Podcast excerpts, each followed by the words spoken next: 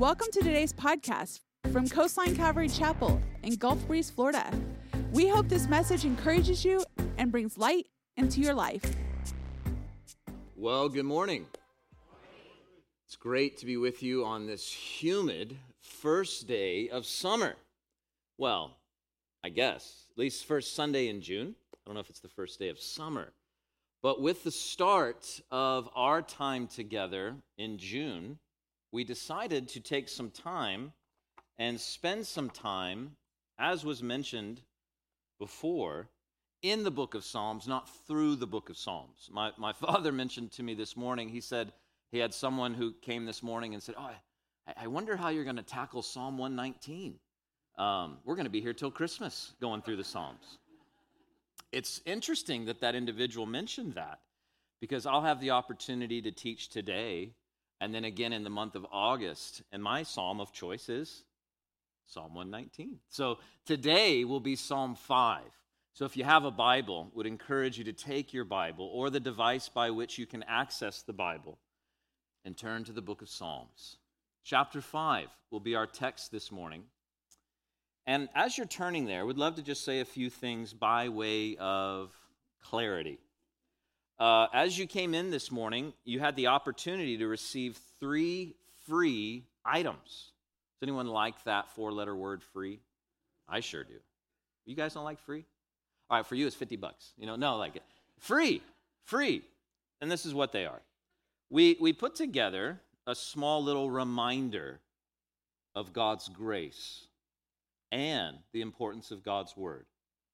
Now, my brother, we were somewhere this week and someone said, What are all those tattoos? And hey, this reminds me, this reminds me, this reminds me. I was like, Man, that's awesome that he does that. I just am, you know, I can't make that big of a commitment. I need a bracelet, you know, I could take off or something. So, like, we make these bracelets, and this is what it says on it Send your light and your truth. Let them guide me. Psalm 43 3. On the inside, it's the website of the church that you're sitting in at the moment or joining us online, Coastline Gulf Breeze. I'm told that these glow in the dark, which is fun, but I haven't tested that yet. Um, but this is meant to be a reminder for you or an opportunity to reach someone this week with the love of Jesus. If you've been here before when we started a series, I've, I've shared about my friend Marco from Milan who moved to Destin the same time that I did and he opened up a coffee shop.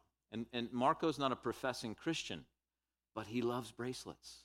So his arm, almost from wrist to elbow, is covered in bracelets from the time that I was in Destin. And they say so many different themes, like Jesus is better, or Jesus rebuilds and restores. Or so every time I see Marco, Neil, I like those bracelets. Like, well, man, read them. Like they, they you know, believe them but I'll have to give this one to Marco. But that's meant for you to take and to be reminded or to engage with someone who needs to experience new life in Jesus.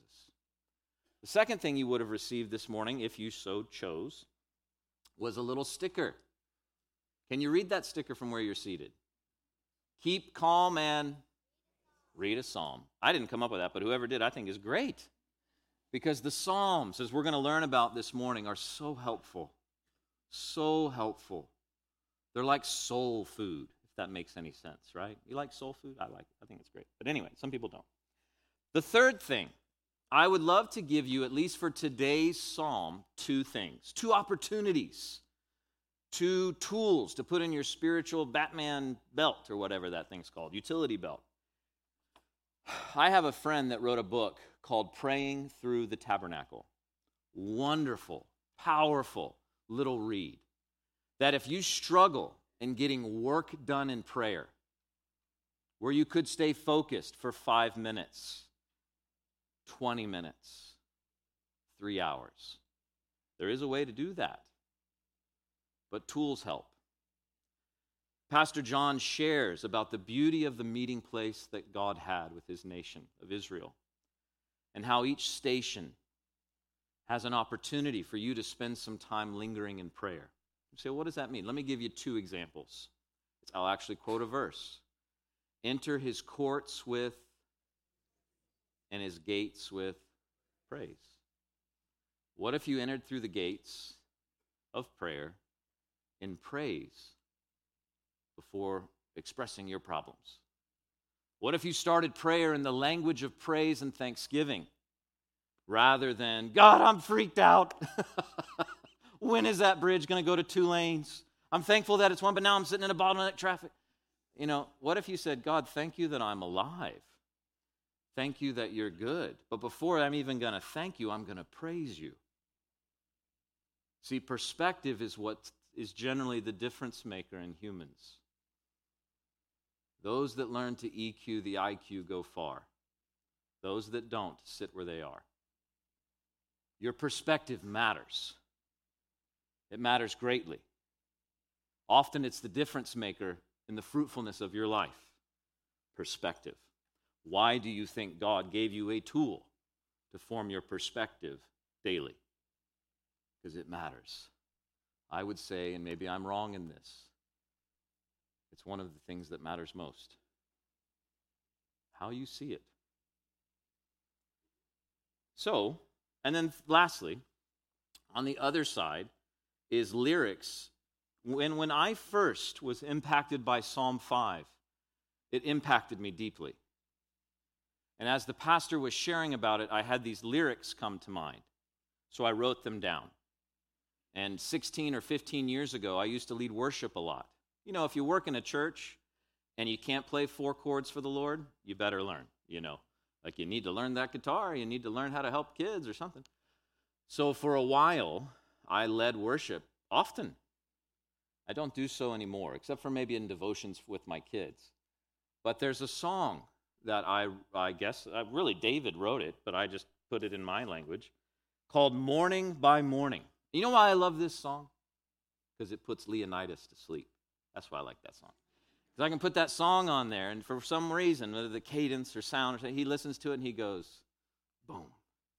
And as a two year old wild man with lion like hair, we love it when Leo goes to sleep. In fact, he ruined my date night last night because he wouldn't go to sleep. So I should have played that song. We had to take him. I won't tell you about last night's fiasco, but yeah, I could tell you about a lot, but I'm not going to share all that. Anyway, those are the three handouts you received this morning. Lord, I thank you for the time and opportunity we have to be together. Lord, as we journey through specific Psalms this summer, as we have the opportunity to hear from special friends like Malcolm Wild and Kent Nottingham and Jess McKernan and Pastor John Spencer. And Lord, I just pray that we would experience your peace through your Spirit's presence as we spend time in your Word.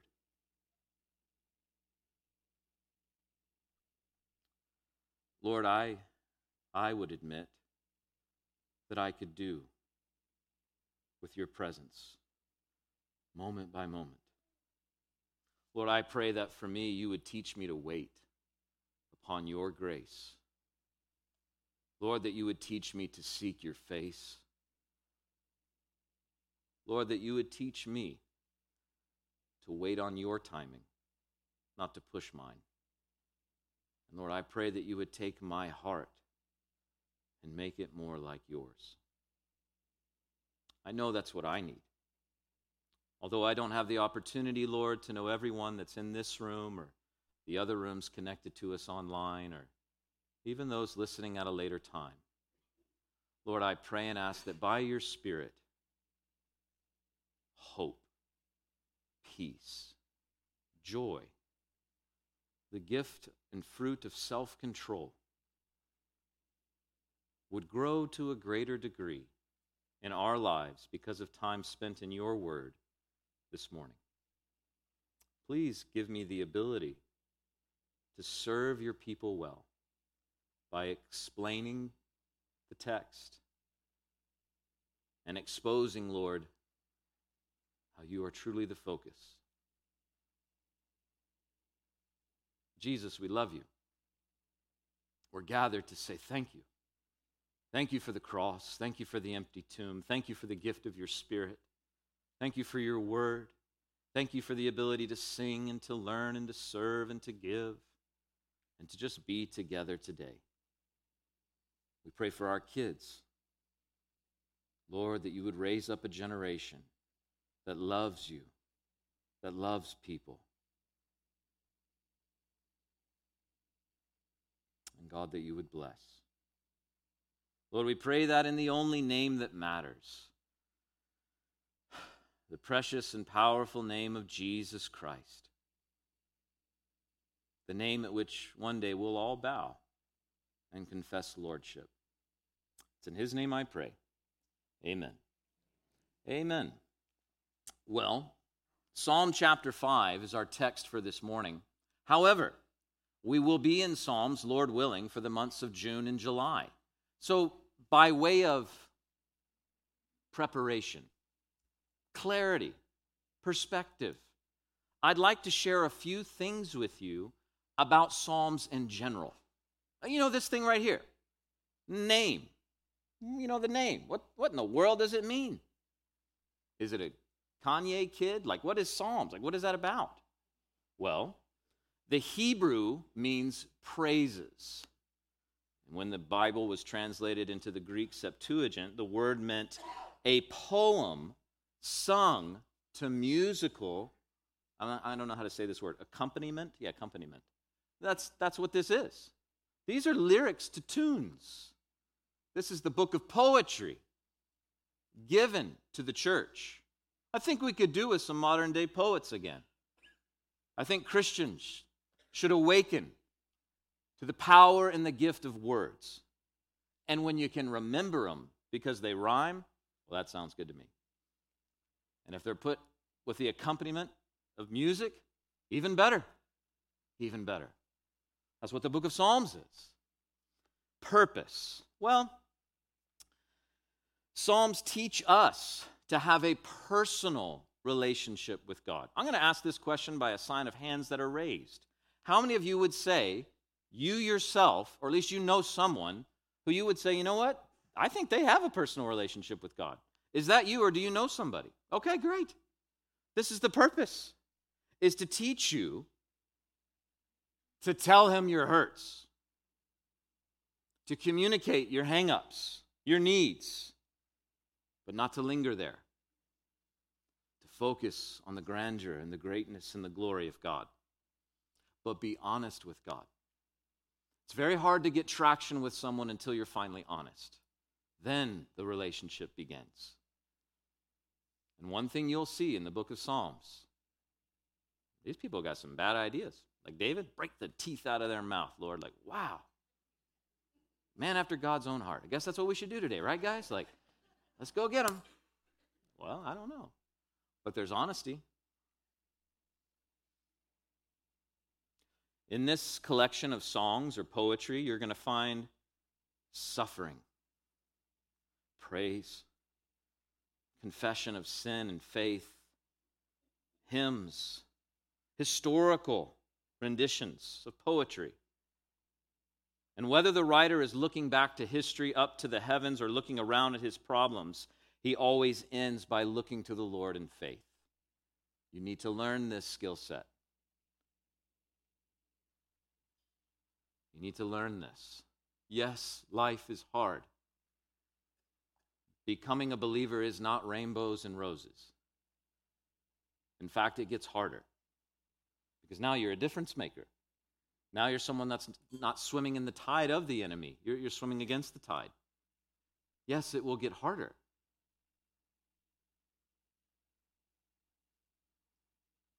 So learn. You know, it's a personal, emotive, and relatable book. Ambrose, one of the great saints of the church, said, The Psalms are the voices of the church. Augustine said, They are the epitome of the whole scripture. Luther said, They are a little book for all the saints. Remember that? Can you imagine? Like, isn't it got like a hundred and something chapters? Like, oh, it's just a little book. Luther, man, that guy's crazy. John Calvin said, they are the anatomy of all parts of the soul. Man, I like that. That's a great description. Spurgeon said the book of Psalms instructs us in the use of wings as well as words. It sets us both mounting and singing. And it's interesting in the New Testament, the New Testament likes Psalms. What do you mean? Out of the 219 quotes from the Old Testament in the New Testament, 116 of them are from the book of Psalms. Jesus loved the Psalms. The apostles loved the Psalms. And it's primarily Hebraic poetry. Now, I'm not going to get too technical with this, but if, for those of you that are interested, there's three kinds of parallelism in the Psalms there's synonymous, antithetic, and synthetic parallelism. This is not something that's going to be on the test when you leave today, so don't worry about this. But what's a synonymous parallelism? It basically means this the second line restates the first. You know what I mean? Like Psalm 15 is like this Lord, who may abide in your tabernacle? Lord, who may dwell in your holy hill? Saying the same thing, but you know, it's parallel. That make sense? Like antithetic, what does that mean? The lines are in contrast to each other. Psalm 37 Evildoers shall be cut off, but those who wait on the Lord, they're going to inherit the earth. You see that? Like, we don't, we're not speaking poetry, but this culture would have understood this. Like, oh, I see what he's saying. The synthetic parallelism, successive lines expanding upon the meaning. Oh, he's revealing more and more and more. Psalm 19 is like this The statutes of the Lord are right, rejoicing the heart. The commandments of the Lord are pure, enlightening the eyes. It's building. It's building. It's building. Every time you study a book in Scripture, you need to give attention to the genre. What kind of book is this? Because if you don't do that, you'll create bad theology. I'll never forget being in a philosophy of religion class in my first semester at Stetson University as a pre law major. And my philosophy of religion teacher, it was the year that Stetson moved. It was the first private school in the state of Florida, so it was Christian, as all private schools once were. And it was the year, the year 2000, that they decided to identify now as secular, not Christian. But many of the curriculum and courses still had a lot of residual, a lot of Christian things going on, but they were taught from an entirely different perspective. And so I'll never forget my philosophy of religion class. When the professor found out that I was a Christian, much less a pastor's kid, I was the, the, the person to point to on everything that was going on in Christianity that he disagreed with. And he would build thoughts from the book of Job. See, God didn't create everything. It says right here in Job. Well, if you know the context and the genre, the people that are speaking are idiots. These people are Job's friends, and they're saying bad stuff. So don't take that verse and make a doctrine out of it. But if you don't know context and you don't know genre, you end up thinking and believing wrong things from the Bible. Does that make sense? Like, you can't make the Bible say whatever you want. You can't, because it does say one thing, but you can twist it out of ignorance. You can. I don't want you to be like that. I want, I want you to look, man, I, I can stand on this. Uh, yeah, you, are wrong. You know, in grace and humility, you can correct. And anyway, I won't go too far into that. But let's just finish up some of this background stuff. There's a number of different authors. David wrote 73 of these Psalms. Asaph, Solomon, the sons of Korah, Ethan, and even Moses are attributed with writing some of these Psalms. And last thing I'll say, just by background, let me just say this. I found it so interesting. When I used to read the Psalms the first couple of times, like, man, what is this? Is this like the poet, like, like I mean, I don't want to be too graphic here, but it's just like he threw up and put all these things together. Like, it seems so random. Psalms. And then I learned there's a rhythm to it. There's a rhythm to it. There's actually five divisions in the book of Psalms. J. Vernon McGee. Anyone ever heard of J. Vernon McGee? Oh, don't you love that accent? I wish I had that. But listen to what he says. The book of Psalms is not arranged in a haphazard sort of way. Some folks seem to think that the Psalms were dropped into a tub, shaken up, and then put together with no arrangement. But there's five sections, and here's the five Genesis, Exodus, Leviticus, Numbers, Deuteronomy. They exemplify in poetry the truths that are taught in, in those five books. Psalm 1 through 41 is seen in the state of blessedness, fall, and recovery. Genesis. Psalms 42 through 72 focus on the ruin and redemption with Israel in view. Exodus. Psalm 73 through 89, darkness and dawn. The Psalms focus on the Levitical section in Psalm 73 through 89. Psalm 90 through 106 is the Numbers section, focusing on peril and protection. And Psalm 107 through Psalm 150, Deuteronomy, perfection and praise of the Word of God. Now, if you remember all that on your way out, um, Lucas is going to buy you breakfast, okay? No, no, no. but we say, why do I need to know all that? You won't remember all that, but this is what you need to know. Everything that God does is done in decency and in order. And the book known as Psalms is much like the rest of the 66 that construct this, this book.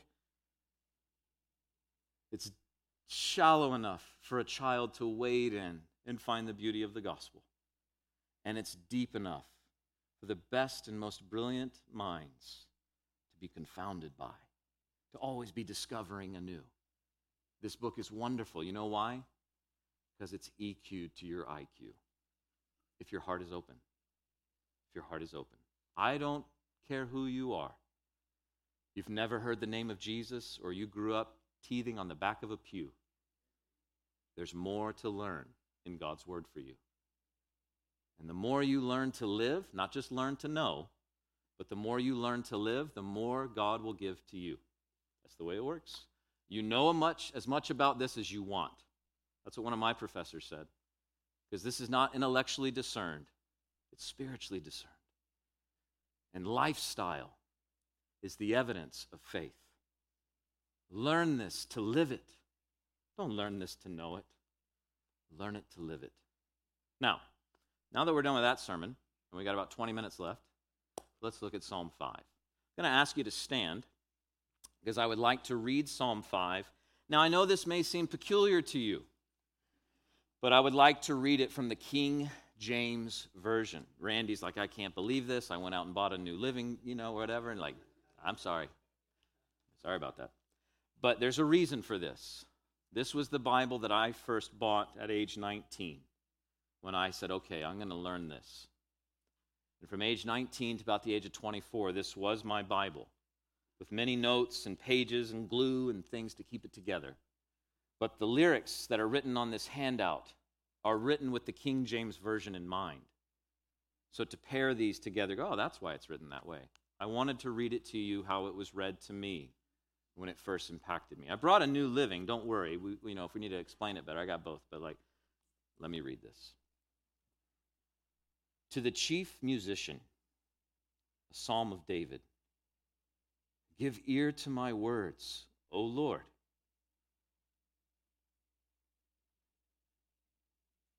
Consider my meditation.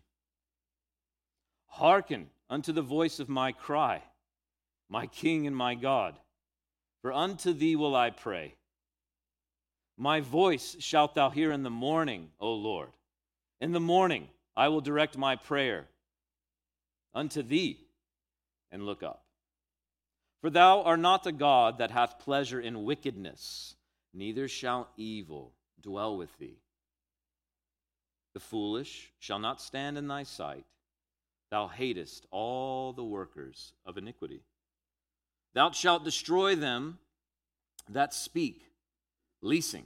The Lord will abhor the bloody and deceitful man. But as for me, I will come into thy house in the multitude of thy mercy, and in thy fear will I worship toward thy holy temple. Lead me, O Lord, in thy righteousness because of mine enemies. Make thy way straight before my face. For there is no faithfulness in their mouth, their inward part is very wickedness. Their throat is an open sepulchre. They flatter with their tongue. Destroy thou them, O God.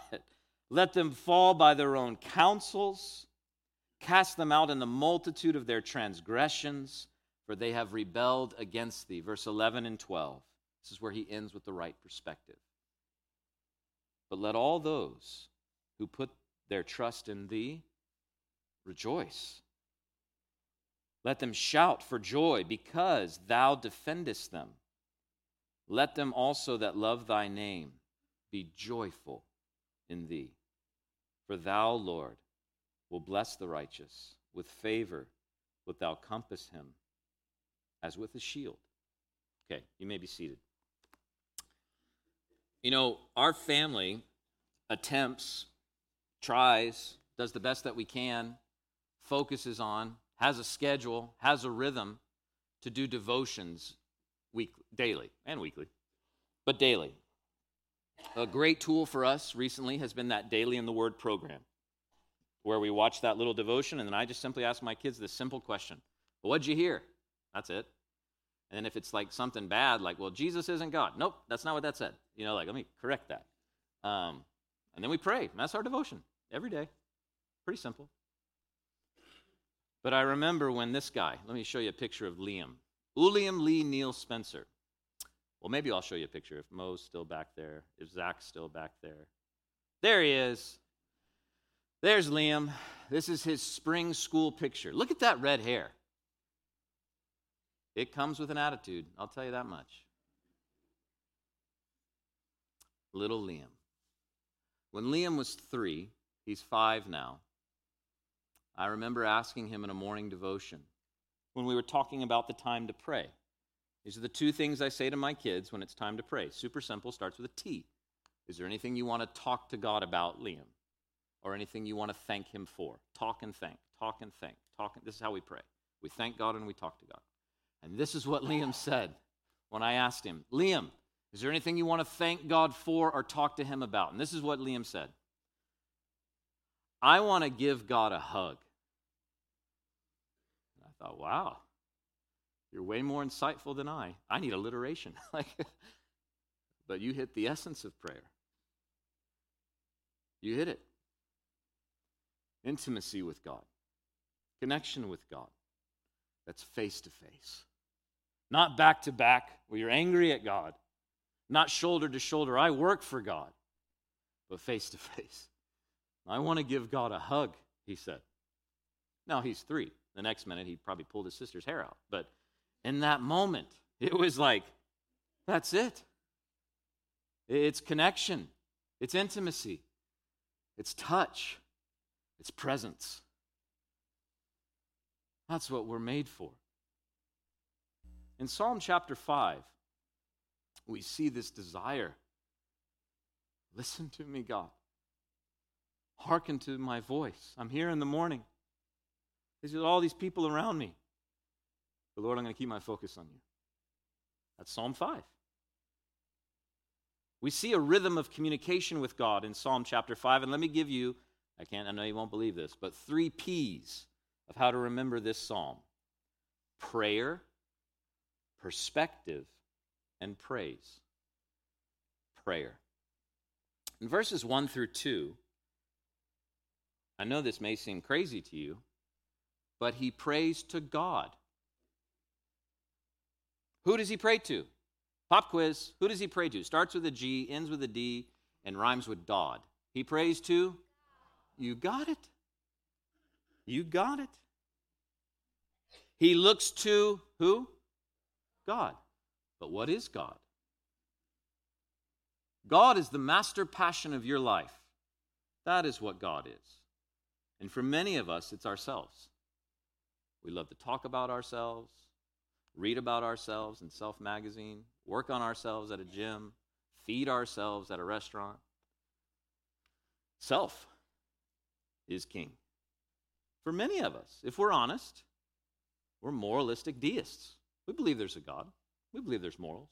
But the master passion of my life, through comfort, is self.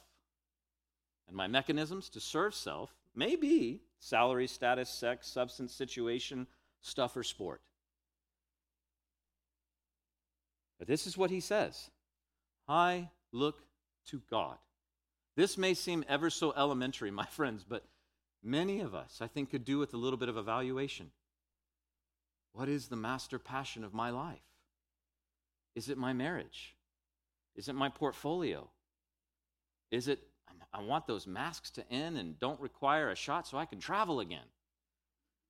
Like, what is the master passion? What do you wake up thinking about? What do you go to sleep releasing from your thoughts? I'm trying to tell you this. If it's not God, it's something less. It's something cheap. It's an imitator. Do any of you from the 90s like to buy Folkleys? Remember those? No, you wanted to buy Oakleys. Remember that? Like, oh, I got some Folkleys for you. Nobody wants that. You want the real thing. That's why Folkleys exist, right? So let me just tell you you want the master passion of your life to be the one who's beat death, the one who can actually give you joy, peace, kindness, goodness, self control, and a lifestyle, Romans 12, 2, that is good, pleasing, and perfect. That's what you want. It's what you've been fashioned for. And let me just say this, and my dad can correct this because he's been around a lot longer, so I, I, not, I think this is right. You're designed for that, it's yours. Go for it. How? Die to yourself. Recognize that you're a sinner. Realize that Jesus is a Savior. Repent of your sin and receive the gift of forgiveness by grace and new life. That's where it starts. The master passion of your life must be, should be, can be the one who gives you life. Why settle for anything else? To settle for anything else is to settle for something or someone less. This may seem elementary, but David, he speaks to God. He doesn't let CNN or Fox News speak to him before he speaks to God. Does that make sense? He doesn't let Instagram or Facebook or the bank balance or the day's schedule speak to him before he speaks to God. He starts his day the right way. If you don't start your day vertically and then it's time to get horizontal, horizontal ain't going to make no sense. It's going to mess you up. It's going to leave you fruitless, frazzled, frustrated, and freaked out, you know? But if you start it vertically, perspective. Perspective. He comes to God in verses 1 and 2. And then in verse 3, when does he pray? It starts with an M, it ends with a G, and it rhymes with gorning. When does he pray? He prays in the morning. Warren Wiersbe said, like our Lord Jesus, referencing Mark chapter 1, David kept this appointment morning by morning. This is a journal from March 16th, 2006. Let me read to you the person that was speaking when I wrote these notes down. The longer I've walked with the Lord, the more important the Psalms have become. When the psalmist speaks of the one who, to, who is to destroy, remember that? We read that? Break him, kill him, do him. As believers, you need to recognize he's talking about the flesh or the world in your own life. See it with that perspective. And that war is within all of us. All of the Psalms become personal when I realize that my true enemy is the enemy.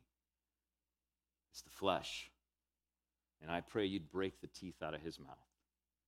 And it becomes ever so personal because the world, the flesh, and the devil come for us all. You need to learn how to fight. He says, The greater than David was never accused of being busy. I like that. Some say the man in demand is the man in command. In our society, bus- busyness is a commodity of the successful. This creeps into ministry, he said. But people never felt like they were bothering Jesus. He moved with tranquility and peace. Why?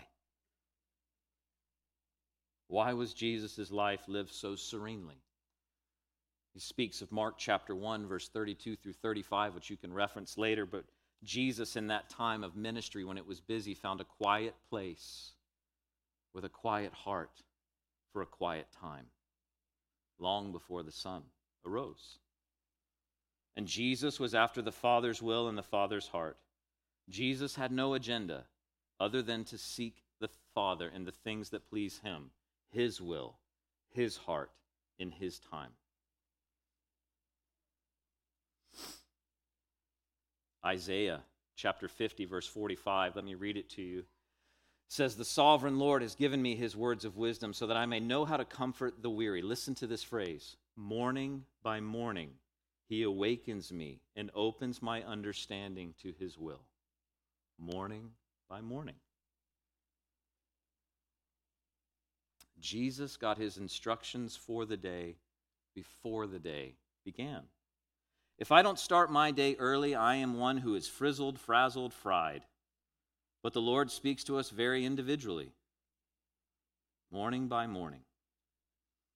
When I get my instructions in the morning for the day, I too have the opportunity to move more serenely through my day. The one who leads a simple life is the one who's already made the decision.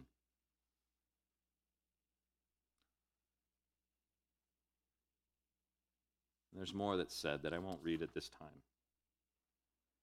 But I love this last thing that he said. For the, Christ, for the people of Israel, manna came in the morning. Now, some people may say, Neil, I know what you're saying. That I need to get out of bed and read the Bible and pray. Well, I'm a night person, I'm an afternoon person. God bless you. I know in Psalm 50, verses 4 through 5, he says, Morning by morning, he awakens me. I know in Psalm 5, he talks about getting up early before the day starts. I know in Mark chapter 1, he gets up early. So, what are you saying? That if I'm not a legalistically morning person, I'm going to hell? No, I'm not saying that. I'm saying that if you don't start your day with the right perspective, you may end up being more reactionary than responsive. That's all I'm saying. And some people may, well, I don't believe that. Well, God bless you. We can live our lives differently. I'm just got some Bible and some thoughts and some things that, you know, I feel like it's better to get dressed before I walk out the door. Anyone else agree? Why not orient your mind? If you say, I need five minutes, then take five minutes. If you're like Martin Luther and says, I've got so much to do today, I must spend three hours in prayer, then God bless you. But at least do something. Like your drive in, turn the right radio station on. Wherever you are, start there. It's your race. Run your race. Forget about the person next to you. If they get up at whatever time, who cares? I'm just saying this.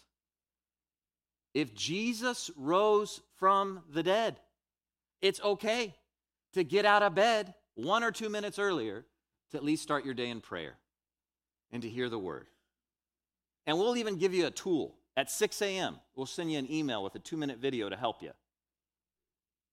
And if you're not up by 6 and you get like a normal lifestyle of work, well, then it's still there at 7, still there at 8, still there at 9, still there at 10, still there at 11. But at least by 6.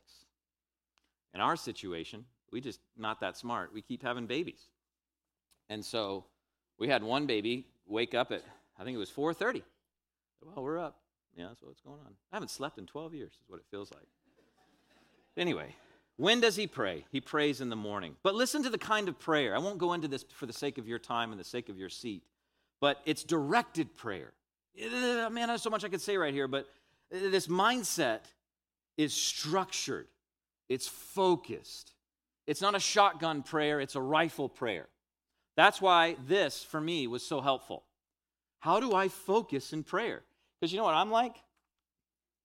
Well, what's going on in the Instagram world? Or I say one prayer and go, oh, that reminds me, I need to schedule this appointment. I am so distracted. I need to focus. So let me see if I can spend two minutes in praise. Oh, okay, I got to focus now. And you know what? You know what thinking clearly is? It's called writing. That's all thinking clearly is. Is writing it out. Okay, I'm going to write this down for two minutes. God, you're good. There's praise. God, you're kind. Okay. Uh, how many more minutes do I got? you know, but it teaches you. I need to praise God. Okay, Thanksgiving. Well, two minutes or, or 30 seconds, 10 seconds. Start somewhere, five seconds. It's just a tool. It's not the way to pray. It's a way to say, Lord, what if I spent time in praise and thanksgiving? And then I come to that water basin where they would wash their hands. And I focus on the water of the word. Or I come to that place where the sacrifice was given. And I remember that you were sacrificed for me. Or I come to that place where they presented that animal and I confess before you. Tabernacle prayer Interesting tool, been ever helpful to me. But see, here's the deal there's a prayer in Psalm chapter 5. He prays to God, he prays in the morning. Where does he pray? There in verse 7, he says, the temple. Can I ask you a question? Pop quiz. Where is the temple of God today? It, it starts with Y, ends with U, and it rhymes with moo. You. You are the temple of the Holy Spirit. What does that mean? That you have to come here to pray? You can. You definitely can. You can also pray in the woods. You can also pray on the beach. You can also pray with your spouse. You can also pray at the dinner time. You know what? You can actually pray at work. Did you know that? Wherever you are, you're in the presence of God. What does he pray? Verses 8 through 10. Verse 8, he says, God, lead me. That's basically what he says. But look, you know what he says in verse 10? God, get him. That's what he says. Like in verse 10, it's known as an imprecatory psalm, where the writers seem to kind of speak a lot about God's wrath. But several factors must be considered. Because if you read these Psalms without the right perspective, you're like, man, God's a bully. That's what, that's what this feels like. One author wrote this, I thought this was great, referencing 1 John 4 and 1 John 1. He said, God is love and God is light. And in his holiness, he must deal with sin. Ever since the fall of man in Genesis 3, there has been a battle going on in the world between truth and lies, justice and injustice, right and wrong and we cannot be neutral in this battle.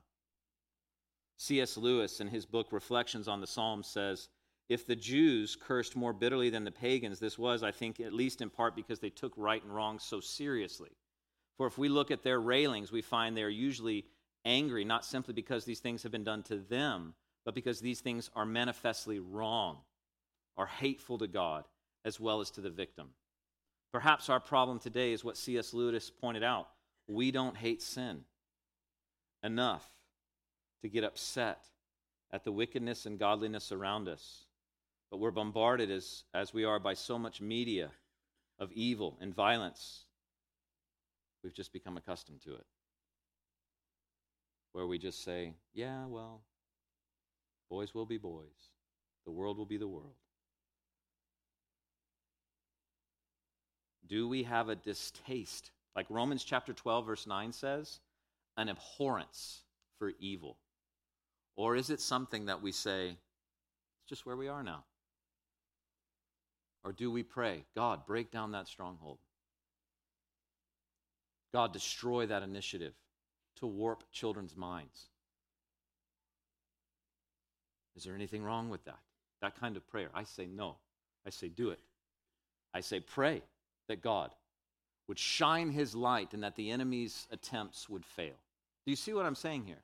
This isn't that God is against, oh, break it, they're not with, us, they're against, let's go get them. No, it's the evil that he says, this needs to be destroyed.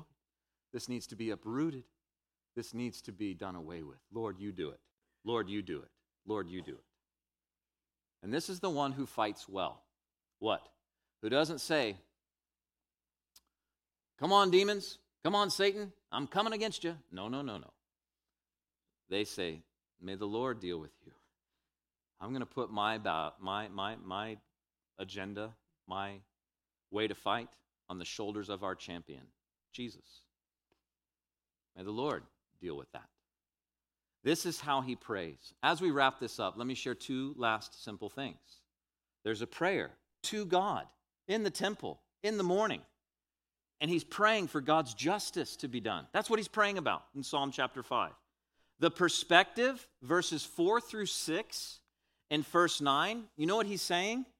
God has judged. Listen to me. Let me see your eyes. If you're a Christian, you need to know this. It's finished, it's done. He doesn't hold your habits, hangups, and issues against you. Jesus said on the cross, tetelestai, the payment is paid in full. Your sin is dealt with. God has judged the sin. And also, we see in this psalm, God is going to judge. See, God has dealt with, through his son Jesus, the penalty of our sin and the power that sin has in our lives. And one day, one day, the presence of sin will be eradicated, but it is not today. Everything on this side of eternity is impacted by the presence of sin. Everything. There is no safe place. Everything. Everything. You must have this perspective. I'm free. I'm forgiven. I'm part of a family. I have a future. There should be joy. That's what he says here in Psalm 5 joy. But I also am not an idiot. I recognize this place has got some problems. If I just trust the Lord and walk on 98 and say, well, the Lord will protect me, yeah, He will in heaven. Like, I mean, you can't do stupid stuff. Like, we live in a world of broken, okay, you know that. The perspective. And then lastly, verse 11 through 12, we see a praise.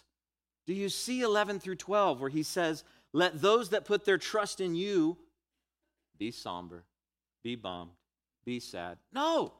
What does it say? It starts with an R, ends with an E, and it rhymes with me, me, yois. Rejoice. We could do with a few more rejoicing believers. Why? Because my trust is in you. Not my trust fund is growing, my trust is in you. That's why I rejoice.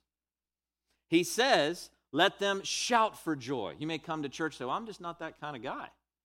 You know, I'm a, I'm a man that hunts, fishes, and does all this stuff. I would never sing in church. I would just say, you know what, you're just, you're lame. That's what I would say. You know why? Because it says it right here. You don't sing because you want to. You don't sing because you're good at it. You sing because you're obedient. That's why you sing, because God tells you to do it. And unless you get that trait down as a disciple, how could you be a disciple? It's about following Jesus obediently, not to get favor. We have favor. But obedience opens up the door for you to experience his presence. Men, please, servant lead. The world needs more servant leader men who don't care about anyone's opinion other than one person, maybe two him and their spouse. Now, they live in respect for others. But many men are held captive by a lack of respect from others. You ever heard of road rage? That's what that is. You ever come across a man that goes, He doesn't respect me, yet now he owns you? Because look at what you're acting like a fool because someone showed you disrespect. Man, you're bought so cheaply. One guy shows you disrespect and you've gone off the hinges. Are you really that weak? Who cares if they don't respect you? If he doesn't respect me and she doesn't respect me, that matters. Everyone else? Everyone comes into your life for a reason, but it is only for a season. It does not matter. It does not impact me. I care what he thinks. I care what she thinks because they know me. Everyone else is always showing you what they want you to see. But you can't hide from God. Can't hide from your spouse. Their opinions matter the most. Don't be held captive by the opinions of others. People are nuts. I mean, why do we care what they think?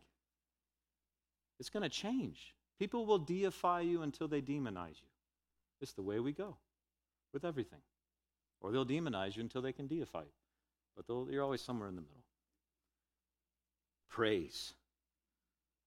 He says, Shout to the Lord in joy because of his character, because of his promises, because of his graciousness. I want you to live free. To live free. Psalm chapter 5 is one who is free. Is he without struggle? Absolutely not. He's going through it. Lord, it's all around me. But my perspective, my perspective. Now, if you hear this morning these kind of mindsets, if you're not up early, you're not a Christian. No. Some people will hear that. I'll get an email or a tweet or a you know passing aggressive comment about, oh, I'm a night person. Okay, I don't really. I'm just telling you what this guy said. I'm telling you that it's okay to put deodorant on before you go outside. You know what I'm saying physically, spiritually? Like, it's okay to prepare for your day in the Word, in worship, in your witness. And I just don't know how, you don't do that in anything else in life. Like, you don't become an anesthesiologist by just saying, well, I want to be one, so I'm going to start doing it. Well, you got to prepare and then get trained and then go out and do. And so, if you want to live your day right, maybe prepare spiritually. However much time, that's between you and the Lord. But at the very least, Lord, thank you for this morning. All right, cool. You can do that. Like, you could do that. Lord, thank you for this morning. Six words. You could do that. Started your, pra- your perspective uh, rightly. Now, if you want to spend more time in the Bible later, awesome. But I'm just encouraging you. Just encouraging you. Make it all only and always about Jesus. It's not just the right thing to do, it's the smartest thing to do. Either live for one who's conquered sin, death, and the grave and says, I've got all authority in heaven and earth, or go live for something less. Those are your options. I'm just, I just, I'm not that smart. That's that's the logical thing. Well, this is the LeBron of the universe. I'm going with him. You know, like even though he got knocked out in the first round. But you see what I'm saying? Whoever the new LeBron is, but you may not get that analogy, but whoever the guy is, you know, I'm following that guy. That guy's on my team. Jesus is that guy. Like over everything. I just want to be on his team. Wherever he puts me, I'm fine with that. But I'm on the team. That's what I want. How do we, where do we go from this? Well, for me, I'm a processor. I'm a thinker. I like to like, I don't know what to do, so let me write it down. You know, so that's why I, I, I, I put these words down because it so impacted me. Where I said, Lord, teach me to wait, teach me to seek, teach me to wait, teach me to have a heart like yours. If that helps put you to sleep, God bless you. But the second thing is this I want to ask us in closing to pray over something. See, teaching and preaching that doesn't lead to an effective lifestyle of service is a waste of time. Like, if we don't learn to live, let's go do something else. I don't, I don't want to just like give sermons and like, I want, I want to see people experience new life in Jesus. We hope you enjoyed today's podcast. Join us again as we dive into the scripture, going verse by verse, here at Coastline Calvary Chapel.